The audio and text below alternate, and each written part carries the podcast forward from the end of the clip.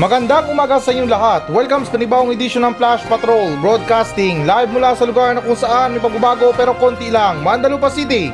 Ako pa rin to, si Kuya Nash, wala pa rin si Tito Mike. Ngayong araw ay July 26, 2022. At ngayon, para sa mga balita. Unang sona ni Pangulong Bongbong Marcos, solusyon sa mga minanang mga problema mula sa termino ni Duterte.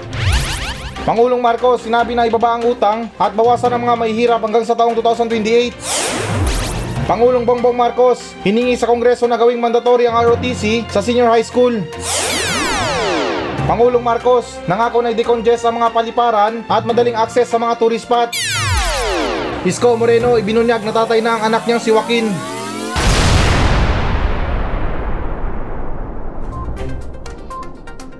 Unang sona ni Pangulong Bongbong Marcos, solusyon sa mga minanang problema mula sa termino ni Duterte. So, okay guys, na ayon sa ulat ng Inquirer Net, na natapos na ang anim na taon na pagkapangulo ni Rodrigo Duterte, na nag-iwan ng mga problema na sinabi ng mga lokal na think tank na Ibon Foundation na dapat mabigat ang talakayin na kalilin ni Duterte na si Ferdinand Bongbong Marcos Jr. Sa kanyang unang State of the Nation address, sinabi ni Executive Secretary Vic Rodriguez noong biyernes, July 22, na ang talumpati ni Marcos ay tungkol sa mga alalahanin na napag-usapan niya at kanyang mga gabinete, ngayon din ang mga plano ng gobyerno para sa pagtugon sa COVID-19 at pagbangon ng ekonomiya. So ito guys na I think na hindi ko na kailangan pabain yung ano yung intro ko sa pagbasa ng balita or itong nilalaman ng balita tungkol sa sona ni Pangulong Marcos. At let's start dun sa intro niya sa kanyang sona. At guys, na alam ko naman na yung ilan sa inyo dyan ay kahit na hindi kayo interesado sa balita, pagbukas yun ng TV nyo, um, yung mga balita puro sa Sona, sa mga radyo puro sa Sona, tulad dito. Na alam ko din na yung ilan sa inyo dyan ay merong mga konting opinion or mayroong konti na naintindihan sa talumpati or sa Sona ni Pangulong Marcos. Okay, let's go. Um, ito, in the name of the Father. De, char lang. Um, guys, sa unang Sona niya, pinanood ko.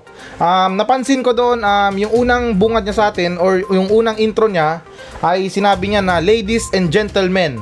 So doon pa lang, hindi naman sana mumuna guys ha. Um, talakayin natin ng konti yung ano niya, yung opinion ko lang ba sa kanyang sona. Kasi pag sinabi mong ladies and gentlemen, ibig sabihin parang assuming na yung mga nandoon sa crowd or crowd bang tawag doon? Oo tama, na nandun sa loob ng ano na yun, yung mga nakikinig sa kanya, puro lalaki at babae lang. Kasi ladies and gentlemen lang. Eh kung sa akin kasi guys na parang mali yun eh. Hindi naman talaga sa pamumuna. Parang medyo may konting kamalian doon eh. Kasi alam niyo naman sa panahon ngayon meron na tayong kapatid na LGBTQ na which is ako pro, pro ako sa kanila na talagang sinusuportahan ko yan. Um, wala akong problema sa mga LGBT. Linawin ko lang guys ha, straight po ako na lalaki. Ano ako, matuwid, daang matuwid ako na kalalakihan. Hindi, joke lang. yung ano, straight ako na lalaki. Pero nalulungkot ako sa kanyang intro na sana man lang na napag-isipan niya to or natalakay niya to. Kasi pag sinabi nating ladies and gentlemen, tulad ng sinabi ko, ay parang nag-ano lang to na yung welcome lang doon is yung mga ladies at saka gentlemen. Maganda sana kasi kapag ako yung ano, or pag, para sa akin ba, na kapag nag-intro ko ganito, um, ladies and LGBTQ and gentlemen. Yung sa words na LGBTQ, alam ko meron pa yung mga karugtong pero syempre na assuming na natin or assume na natin na kabilang na sila doon kasi um, medyo mahaba na kasi. Kaya doon pa lang sa intro niya na opinion ko lang ha na parang medyo sablay kasi syempre nakakalungkot din para sa mga kapatid natin na ano na LGBTQ na tunog na parang hindi sila welcome doon sa zona ni Pangulong Marcos. Which is na I believe naman na yung mga tao doon, hindi lang mga ano lang yun, hindi lang yung mga ladies tsaka gentlemen. May mga ano rin doon, may mga bisexual, may mga gay, may lesbian. Although na parang ano ba, dapat na magbigay respect tayo kasi sa kapanahunan ngayon, parang dahan-dahan na natin ina-adapt yung mga pagkatao ng ibang tao. Aww. Na which is na kailangan or importante talaga na respetuhin natin. Tapos guys, na pangalawa dyan ha, yung mga bloopers lang ha, na napansin ko sa kanyang zona, um, bandang huli na natin talakayin yung mga talagang pinupunto niya or yung mga tinalakay niya. Um, pangalawa lang kasi dyan na nakita kong problema is yung English. Nako, patay tayo dyan. Parang sinabi niya na lang na tayo mga may hirap na Pilipino na katulad ko rin na hindi nakapagtapos ng pag-aaral, um, pasintabi lang din sa iba dyan na walang pinag-aralan, na para sa kanila paano nila ma-enjoy yung talumpati or yung sona ni Pangulong Marcos sa English na salita. Kasi syempre sabihin na natin na matalino siya. Um, pinakita niya sa mga tao na hindi siya gumamit ng script. Which is na very good kasi bibihira yung mga tao na ganyan. Pero syempre sa mga ganun guys na kahit man lang na diretsuang Tagalog na lang na oh um, ito kasi ganito, problema natin sa ganito, ganyan. Alam niyo na yung mga ano, yung mga tukmol, mga, dapat ano eh, meron din mga words na um, hindi naman sa unprofessional ah, pero syempre na para mas maintindihan talaga natin, uh, minsan kailangan din natin gumamit ng mga ibang term tulad ng mga Ayan, yung mga kanto dyan, yung mga ano, mga lasinggero. Yan, shoutout sa inyo. Pera lang talaga sa pagpuna guys ha. I hope na maintindihan niyo itong sinasabi ko. Kasi Tagalog naman ako, hindi naman ako nag english Na yun lang talaga guys na pangalawa sa napansin ko na um, although na nagtatagalog siya pero parang feeling ko ginagawa niya lang backup eh. Hindi talaga sa namumuna guys pero parang naramdaman ko or parang habang nanonood ako naramdaman ko doon na kapag hindi niya na kayang i-English um, tinatranslate niya sa Tagalog which is na para sa mga Pilipino na hindi marunong mag-English or wala talagang idea sa language na English ay very unfair naman kasi um, pangulo siya ng Pilipinas, hindi naman siya pangulo ng ano ng Singapore, um, pangulo ng USA, pangulo ng China, pangulo ng Zimbabwe para gawing English yung ano niya, yung talumpati niya or yung sasona niya. At saka guys na ito ha, linawin ko lang ha bago ako ma-call out na naman ha. Ah, itong mga sinasabi ko based on my opinion lang ha. Hindi po ako yung tulad ng iba diyan na ay itong si ano, walang kwenta to, hindi ko naintindihan yung mga sinasabi niya. Hindi po ganoon, na opinion ko lang po. May mga sariling opinion tayo. Kaya kung meron kayong opinion, um, swerte nyo kasi meron kayong opinion. Ako, mas swerte lang kasi ako kasi yung opinion ko ay nailalagay ko sa radyo or nasasabi ko sa radyo. Pero huwag kayong mawalan ng pag-asa guys sa mga opinion nyo. Um, hindi nyo man masabi sa mga radyo. Eh pwede naman siguro kayong mga kapitbahay dyan. Uh, ipaalam nyo sa mga kapitbahay nyo na, Uy friend, baka pwede kang lumabas dyan. Or kumpare, may opinion lang ako sa sinabi sa ano sa Sona. At guys, na ito, pangatlo ha, habol ko lang sa balita na to. Um, ayaw ko sanang isama to, pero I think na dapat nating talakayin itong ano na to. Itong zona ni Pangulong Marcos, na yung pangalawa ko dito is nag-English na nga siya. Tapos yung pangatlo dito na itong tatalakay natin is yung maliit na box sa mga screen natin. Ewan ko lang ha kung sa mga TV kung meron yan kasi nakita ko sa ano sa YouTube na syempre pinanood ko na in-upload nila ay wala akong nakita doon na alam niyo na yung mga translator ng hand sign ano bang tawag doon para sa mga bibig bibig. What I mean na para sa mga bingi or mga pipi na para maintindihan din nila yung ano yung talumpati ni Pangulong Marcos. Kasi syempre sa kanila meron silang ibang language yan or um, hand sign lang yung mga ano nila. Hindi ko lang alam or ewan ko lang ha kung marunong silang um, umintindi ng language talaga natin kasi sa pagkakaalam ko lang talaga sa mga katulad nila may ibang klaseng ano yun sila language yan sila. At ganun pa man guys na alam ko na itong balita na to babalik na naman to bukas. Um, bukas na lang natin siguro na talakayin yung mga sinabi ni Pangulong Marcos sa kanyang zona or sa kanyang unang zona. Um, for now na tinalakay ko lang yung mga napansin ko or parang something na opinion na bloopers ko sa kanyang zona na which is na yun na nga yung unang intro niya tungkol sa ladies and gentlemen. Um, pangalawa dyan yung English speaking niya. At yung pangatlo na dapat um, para sa lahat talaga na lahat ng mga Pilipino ultimo na lumpo ultimo na may kapansanan dapat maintindihan yung talumpati niya. Kaya hindi naman talaga sa tunog na namumuna guys. Alam ko na yung iba sa inyo dyan dirty minded pagdating sa akin or pagdating sa programa ko na Flash Patrol. Pero kung talagang uunawain nyo itong mga pinagsasabi ko ay hindi naman talaga to na direct or indirect talaga na pagpuna Siyempre opinion lang to, katulad nyo, meron ding opinion. At wag nyo naman sana isipin na tumatarget ako ng mga politiko. Ito po ay comedy news show. Linawin ko lang po ha, comedy news show. So ibig sabihin pang good vibes lang or katuwaan lang. Hindi po ako nagpapakalat ng mga fake news na yan, mga maling impormasyon para uh, masiraan yung isang tao. Yung sa akin lang sinasabi ko dito, mga opinion ko lang. Which is na ginaguide ko naman din yung mga sinasabi ko. Kaya muli guys na bukas na antabayanan nyo at ikukontinue natin yung talakayan tungkol sa mga tinalakay ni Pangulong Marcos sa kanyang kauna-unahang SONA sa 2022. Sunod naman tayo na balita. Pangulong Marcos, sinabing mapababa ang utang at mabawasan ang mahihirap hanggang taong 2028. So, okay guys, na ayon sa ulat ng GMA Network, na inilatag ni Pangulong Ferdinand Marcos Jr. noong lunes na ang kanyang layunin sa ekonomiya sa kanyang unang State of the Nation Address or SONA na nagnanais na tapusin ang kanyang termino sa isang solong digit na antas ng kahirapan at bawasan ang laki ng utang ng gobyerno sa ibaba ng 60% ng ekonomiya. At guys, nadagdag pa rito na sinabi ni Pangulong Marcos na kasama sa masusukat na medium term, macroeconomic at fiscal na layunin ng kanyang administrasyon na ang pagbaba ng kahirapan sa 9% o single digit na antas ng kahirapan sa 2028. Target ng Administrasyon Duterte na ibaba ang antas sa kahirapan sa 15.5% hanggang sa 17.5% sa pagtatapos ng termino nito. Ngunit ang pandemya ng COVID-19 ay nagtulak sa 3.9 milyong higit pang mga Pilipino sa kahirapan dahil sa mahigpit na mga lockdown na nagpahinto sa aktibidad ng ekonomiya. Sa unang kalahati ng 2021, ang poverty rate ay nasa 23.7%, mas mataas sa 21.1% na naitala sa parehong panahon noong 2018. At binanggit din ni Pangulo na ang mga utang sa bansa ay mas mababa sa 60% debt to gross domestic product o GDP ratio pagdating sa 2025. Okay guys, so sa balita na to na medyo lumitaw or sumilip yung um, isa sa mga tinalakay ni Pangulong Marcos sa kanyang zona um, which is na parang nabanggit ko kanina or nabanggit ko talaga kanina na target ko tong talakayin bukas nang sa ganun na step by step tayo at maging malinaw para sa ating mga Pilipino at kung sa zona man ni Pangulong Marcos na walang any question or um, tulad sa mga meeting na uh, madalas nang sinasabi na oh may mga tanong pa kayo dyan um, open nyo lang or sabihin nyo lang kung wala man yan sa zona ni Pangulong Marcos, eh pwes dito sa Flash Patrol, melon, may melon. Meron yan. Mag-message lang kayo sa Facebook page ng Flash Patrol at direktahan natin na tutugunan yan. Ulitin ko lang guys sa Facebook page ng Flash Patrol at follow nyo na rin para hindi kayo malasin sa buhay. At okay, so ito, natalakayin natin ng konti or silipin natin ng konti. Um, itong nabanggit ni Pangulong Marcos na target niya na um, ipababa ang utang ng mga Pilipino or ang Pilipinas at saka bawasan daw ang kahirapan ng mga Pilipino. Alam nyo guys sa mga planong ganito na talagang nakaka-amaze di ba?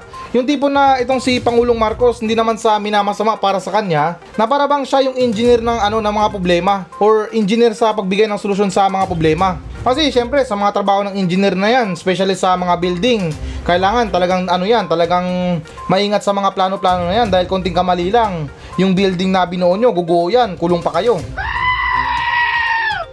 Or what I mean na either sa engineer or contractor. Kasi guys, ito ah, na although na mahina yung English understanding ko, um, pinilit ko pa rin na intindihin yung mga sinabi ni Pangulong Marcos sa kanyang first 30 minutes na English speaking na para bang walang bahid ng pagkakamali o hindi naman. Kaya talagang planchado yung mga sinasabi niya. Yung tipo na sa loob ng tatlong taon o hindi naman kaya isang daang taon na yung problema na yun pinaulit-ulit lang sa kanya. Hanggang sa nagamay niya na na oh ito finally alam ko ng problema dyan or ang solusyon dyan. Alam ko na yan for how many mistake na pagkakamali niya. Sa wakas nagamay niya na yung problema Alam ko guys na yung ilan sa inyo dyan ay napansin yung ganyang klaseng talumpati ni Pangulong Marcos. Yung tipo na hindi siya nag-iisip na ah uh, paano ba to? Wala siyang sinasabi na ganun. Talagang diretsahan yung tipo na gigil na gigil talaga siya na magbigay ng pahayag tungkol sa pagbibigay ng mga solusyon sa mga problema. Halimbawa na lang dyan na oh itong motor na to um, hindi to umaandar. Alam ko yan ang solusyon dyan. Wala lang yung gasolina. Tapos nung nilagyan ng gasolina, umandar. O, oh, di ba? Wala lang yung gasolina. Alam ko talagang problema niyan. I hope guys na sa lahat ng mga sinasabi ni Pangulong Marcos sa kanyang zona or maging sa mga ibang klaseng pahayag yan, talagang matutugunan niya kasi ang ganda ng ano niya, ang ganda ng talagang planchado yung mga ano niya, mga salita niya. Sa mga pagbibigay ng solusyon guys, na naintindihan ko naman na kasama talaga yan. Yung mga talumpati natin or mga explanation natin para sa mga solusyon. Na kailangan munang iplansya yung mga plano nang sa ganun na kapag mayroon tayong hihilain ay parang walang babalaho sa hinihila natin kasi yung dinadaanan natin ay planchado. Pero guys, na dagdag ko lang itong sa plano ni Pangulong Marcos na bawasan ang kahirapan ng mga Pilipino at babaan ng utang ng gobyerno. Wala akong ganong alam sa kalakalan sa gobyerno guys ha, kung saan nila kinukuha yung mga pondo nila. Um, kasi yung alam ko lang or namulat lang ako sa gobyerno na yung gobyerno palaging utang ng utang. Wala ng pondo, no problem, utang. Eh ako, ito, prangkahan lang ha, hindi ko nga talaga alam kung saan talaga yung source ng gobyerno sa mga pondo na yan bukod sa mga tax na kinukuha sa mga Pilipino. Di naman kaya na yung Pilipinas ay talagang main supplier ng walis tambo sa buong mundo? Kasi seryoso guys ha, wala talagang idea sa mga ganyan na yung mga pagkuha ng pondo na yan, kung saan tayo kumukuha. Kasi syempre meron tayong mga pinapasahod na empleyado sa gobyerno, mga sundalo, yung mga otoridad na yan. Sa loob ng Malacanang na yung iba dyan na wala nang ginawa kundi maupo lang. Nagpapalaki lang ng kuyakoy nila. Pero I hope guys sa talakayan na to or itong sa balita na to na itong tinutukoy ni Pangulong Marcos na gusto niyang mabawasan yung mga mahihirap na Pilipino, eh parang iba lang kasi yung deliver sa akin ng balita na to na pag sinabi nating bawasan yung mga mahihirap, eh yung tanong dyan, saan nila dadalin? Nako, patay tayo dyan. Baka ito hindi naman talaga sa ah, minamasama. Baka isang araw magulat na lang tayo na bawat tao tinatanong na o ikaw, mahirap ka? Pag sumagot ka ng oo, yari ka. Sunod naman tayo na balita. Pangulong Bongbong Marcos, hinihingi sa Kongreso na gawing mandatory ang ROTC sa senior high school. So, okay guys, na ayon sa ulat ng Inquirer.net na nanawagan si Pangulong Ferdinand Marcos Jr. sa Kongreso na magpasa ng batas na nag-uutos sa Reserve Officer Training Corps o ROTC program para sa mga senior high school students sa kanyang unang State of the Nation Address or SONA noong lunes. At dagdag pa rito na inimungkay ni Pangulong Marcos na maging bahagi ng senior high school curriculum ang ROTC sa lahat ng pampubliko at pribadong tiyatari school. At kalagipan nito na layunin nitong ibalik ang programang ROTC bilang mandatoryong bahagi ng mga programa sa senior high school, grade 11 at grade 12 sa lahat ng pampubliko at pribadong institusyon pang-edukasyon sa antas ng tersyaryo. At ang layunin ay magudyok, magsanay, magorganisa at magpakilos ng mga mag-aaral para sa paghahanda sa pambansang pagtatanggol, kabilang ang paghahanda sa sakuna at pagbuo ng kapasidad para sa mga sitwasyon na may kaugnay sa mga panganib dagdag ni Pangulong Marcos. Um, okay, so ito, let's say na sabihin na natin na nasa 70% na mga Pilipino ay isang ayon dito sa ROTC na to. Kasi ako una sa lahat na agree naman ako sa ROTC. Kasi magandang benepisyo ng ROTC sa mga estudyante. Lalo't na yung ibang mga estudyante dyan na iba na kung umasta. Kapag nag-ROTC sila, mabibuild up nila yung pag-uugali nila. Halimbawa na lang sa mga ano na yan, sa mga temptation na yan. Temptation ha, yung pag-uugali, hindi yung temptation of wife sa ano, sa K-drama. Or ano ba, yung i-build up nila yung behavior nila. Kasi pansin nyo ba guys sa mga kasundaluhan na meron silang maximum tolerance na kahit anong mangyari. Kapag hindi ka nasa panganib o hindi naman kaya nasa walang kwentang bangayan ka lang ay hindi mo papatulan yung kalaban mo or yung kasagutan mo.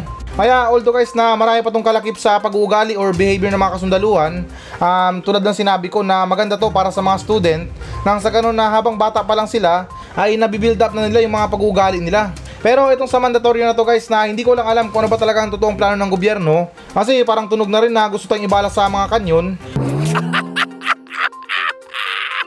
Wala naman tayong pinaghahandaan na gera kasi I believe naman sa lahat ng mga bansa sa mundo na to, yung main priority pa rin nila yung kapayapaan. At well, na ganun pa man, na ito naman yung sa negative sign or sa sinasabi ko na um, parang tunog na 30% ng mga Pilipino ay hindi sangayon sa mga ganito or itong mandatory na ROTC.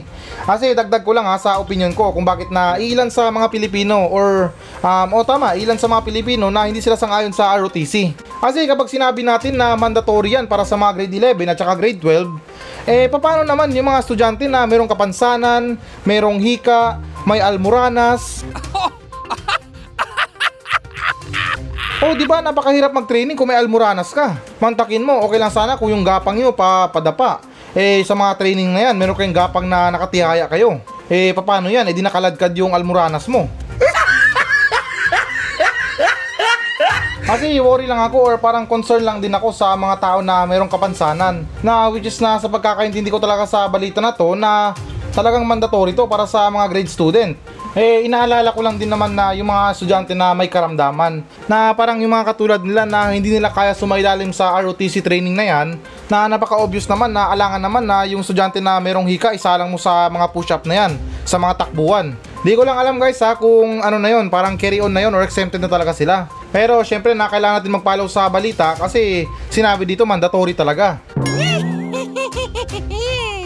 At saka wait lang guys han, parang nakalimutan ko eh. Nabanggit ko ba yung tungkol sa mga estudyante na may kapansanan? Kung nabanggit ko guys na ito ulitin ko lang or kung hindi naman na ito talakayin natin. Kasi pasintabi sa pasintabi ah or 1,000 or 1 million times na pasintabi sa mga tao na mayroong kapansanan. Kung isasalang sila sa mga mandatory na ROTC na yan, parang insulto naman kung yung mga tao na putol yung kamay or kulang ang daliri, utusan silang bumaril. At saka para sa mga student na bingi or hindi naman kaya bulag. Eh ako concern lang ako sa kanila ha.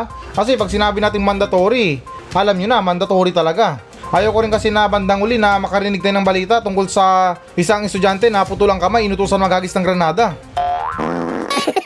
Eh kung hindi ka ba naman tanga na alam mo naman na putol yung kamay, utusan mong magis ng granada. At saka one thing din na dagdag ko na rin sa balita na to, na isa sa mga kinakatakutan ko na itong ROTC na to or mandatory na ROTC ay yung mga estudyante kung paano sila mag-away. Di ko lang alam or ewan ko lang sa panahon ngayon kung yung mga ROTC ah, meron na mga training dyan sa mga firing. Na ako yung dati na yung mga away estudyante suntukan lang sa likod ng eskwelahan, suntukan lang sa ano sa kanto or yung away na labasan lang ng galit. Eh ngayon na training na training sila sa mga ROTC na yan. Um, baka isang araw yung mga away nila barilan na. Sunod naman tayo na balita. Pangulong Marcos nangako na i-decongest sa mga paliparan at madaling access sa mga tourist spot.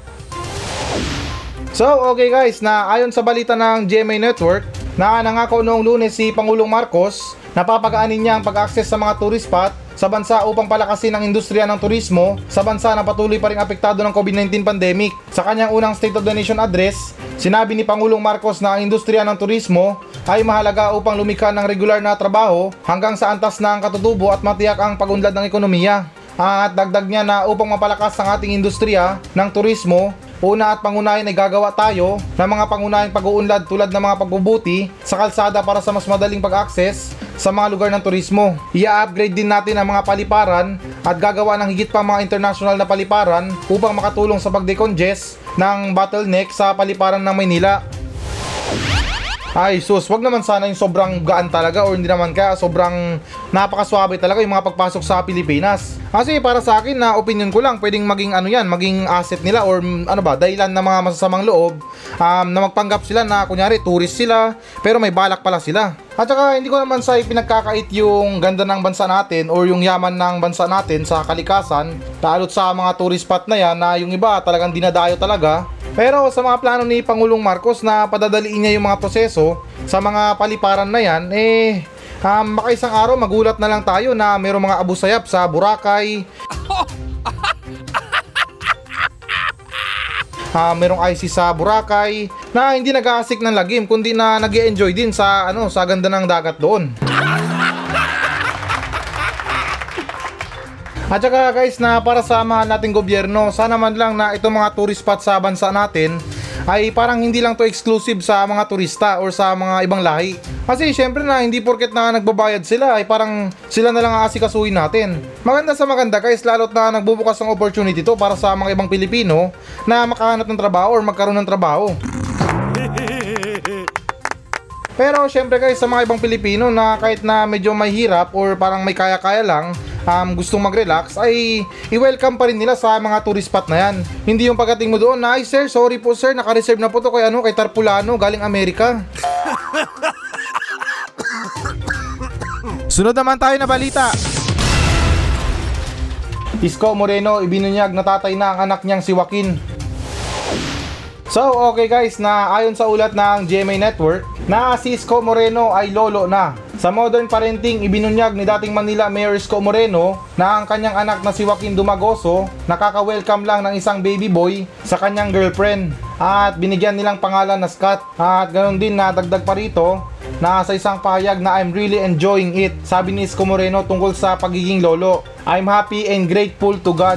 Of course, I'm happy for Joaquin. Ang pagkakaroon ng anak naturally will create a certain mindset in terms of priorities. Dagdag ni Isko Moreno. Hay nako, sana all ganito lahat ng mindset ng mga tatay. Kasi ewan ko lang kung sa mga iba yan, um, parang baliktad yung pangyayari dito eh. Kasi hindi naman talaga sa amin na masama or sa nila lahat. Eh pansin nyo naman sa mga mahihirap, um, pag open up nyo pa lang sa mga magulang nyo na ma, pa, I'm sorry, ah, ganito, nakabuntis ako or nabuntis ako. Ay, Diyos ko, siguro mata mo lang ang walang latay. Pero ako guys, na ito, open up ko lang ha. Um, ah, sa pagkatao ko, hindi naman sa sinisisi yung magulang ko ha. Um, kasi parang itong pagkatao ko minsan parang ah, hindi ko maintindihan na, ewan ko ba? Kung mistake ba ako, pagkakamali ba ako. Kasi hindi naman sa dinadown yung sarili ko. Ako yung tipo na tao na walang pangarap sa buhay, um, walang narating sa buhay. Sa ngayon na yung mga pangarap ko ay opportunities na lang. Um, kung anong meron dyan, kung anong bakante dyan, tinetake ko na lang. Hindi tulad ng mga ibang bata dyan or mga kaidaran ko na mayroong pangarap. Pero sa sarili ko guys na yun lang, hindi naman talaga sa ano ha, dinadown yung sarili ko. Ah, I'm just trying to be honest or sinusubukan ko lang maging honest sa inyo or mag, ano ba, magpakatotoo. Kasi ay ko ng plastikan dito. Pagdating sa pangarap guys, totoo yan, wala akong pinapangarap sa buhay ko. Although na meron, pero napaka-imposible naman na sana araw-araw sahod. Pero anyways guys, na balik tayo sa balita na to, na ulitin ko lang ha, na sana ganito lahat ng mindset ng mga magulang. Yung tipo na kahit na nagkamali ay masaya pa yung magulang natin. Siyempre, um, parte ng isang ano yan eh, parte ng pagkatao natin yan. Na nobody's perfect, nagkakamali din tayo, um, dumarating din sa punto na um, di natin alam yung pinaggagawa natin. Pero teka lang, parang sumagi lang sa isipan ko na habang tinatalakay ko ang balita na to, na kailangan ba talaga na ipaalam sa buong mundo or sa buong Pilipinas na yung anak ni Isko Moreno ay nakabuntis? Seryoso guys, hindi naman sa amin na masama. Kasi kung ganun, kung wala namang issue doon, pwede ko palang ibalita sa inyo na uy, yung kapitbahay namin, yung aso nila nanganak. Merong kulay brown, may puti, may itim. Kaya yun lang guys, na wala lang, na-mention ko lang kasi parang napuna ko lang or na, ano ba, na parang sumagi lang agad sa isipan ko na um, sa mga ganito na pagbubuntis, parang bibihira yung mga ama na sila pa mismo nagme-mention or nagsasabi sa mga balita na oy mga kapitbahay or mga kababayan ko, yung anak ko nakabuntis, I'm glad. I'm glad to be lolo, my goodness. Pero opinion ko lang sa pamilya ni Isko Moreno, hindi naman sanang himasok sa mga buhay nila, eh wala namang sigurong problema dyan kasi unang-una sa lahat, um, dati namang alkalde yung tatay niya, uh, meron naman silang magandang buhay, at tingin ko na hindi naman siguro magiging kawawa yung apo ni Isko Moreno dahil para kay Isko Moreno na sisiw na lang yan na bigyan ng magandang buhay yung apo niya. Pero yung tungkol sa sinabi ko kanina guys, seryoso yon. Alam ko na ilan sa inyo dyan ay nakaka-relate. Yung tipo na nag-open up ka sa magulang mo na ma, pa, ah, I'm sorry na nakabuntis ako or nabuntis ako. Dahil hindi naman sa amin na masama, baka yung experience ng iba dyan, talagang literal na mga mata lang ang walang latay.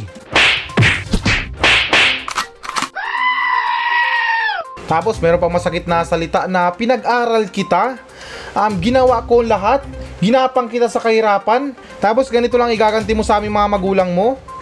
Ah, sa bagay, same same lang. Ganyan din pala yung nangyari sa'yo nung nabuntis ko yung nanay mo.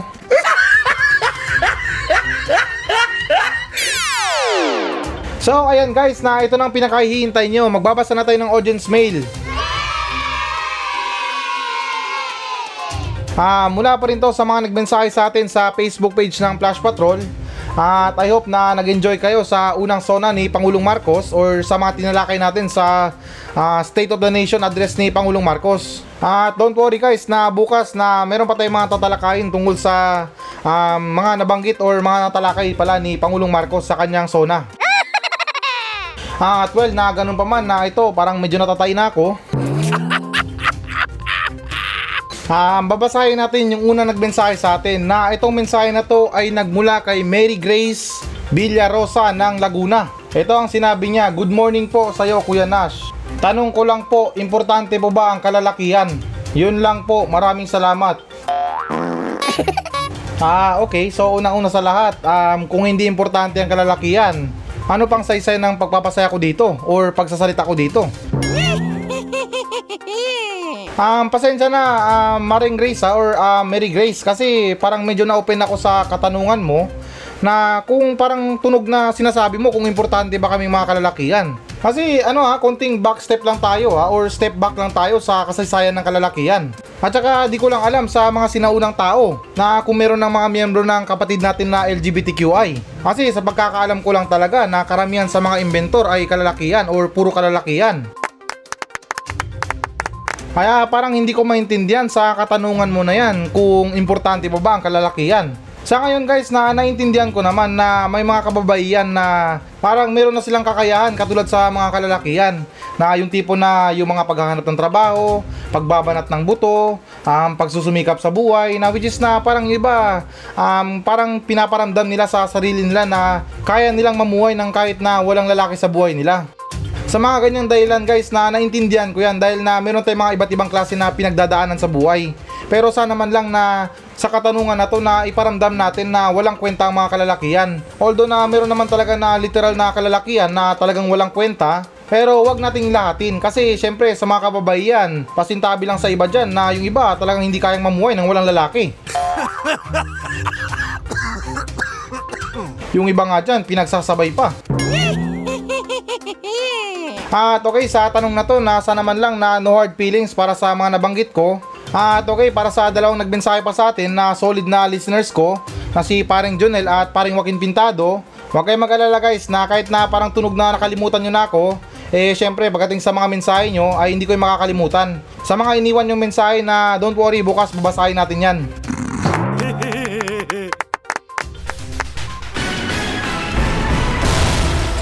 Hello guys, na bago natin tapusin ang show na to, ah hinihikayat ko lang yung mga audience natin na mag-message sa akin dito sa Mandalupa Station para sa mga reklamo nyo sa kapitbahay nyo, reklamo nyo sa asawa nyo, sa mga kaibigan nyo, at kahit sumbong na rin para sa mga katarantaduhan dyan sa lugar nyo. At kung boring ka naman, pwede naman kayo magpa-shoutout sa akin ng buong angkan nyo. Mula ninuno nyo hanggang apo, isa-shoutout natin yan.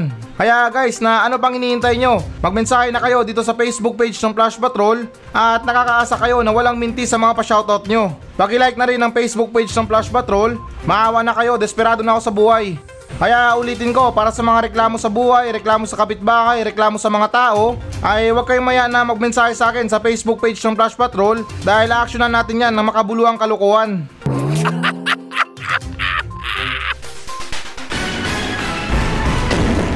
So yan muna mga balita ng Flash Patrol sa araw na to. Maraming salamat sa pakikinig. Ako pa rin to, si Kuya Nash. At maraming salamat ulit. Wala pa rin si Tito Mike. Masayang masaya ako. At goodbye!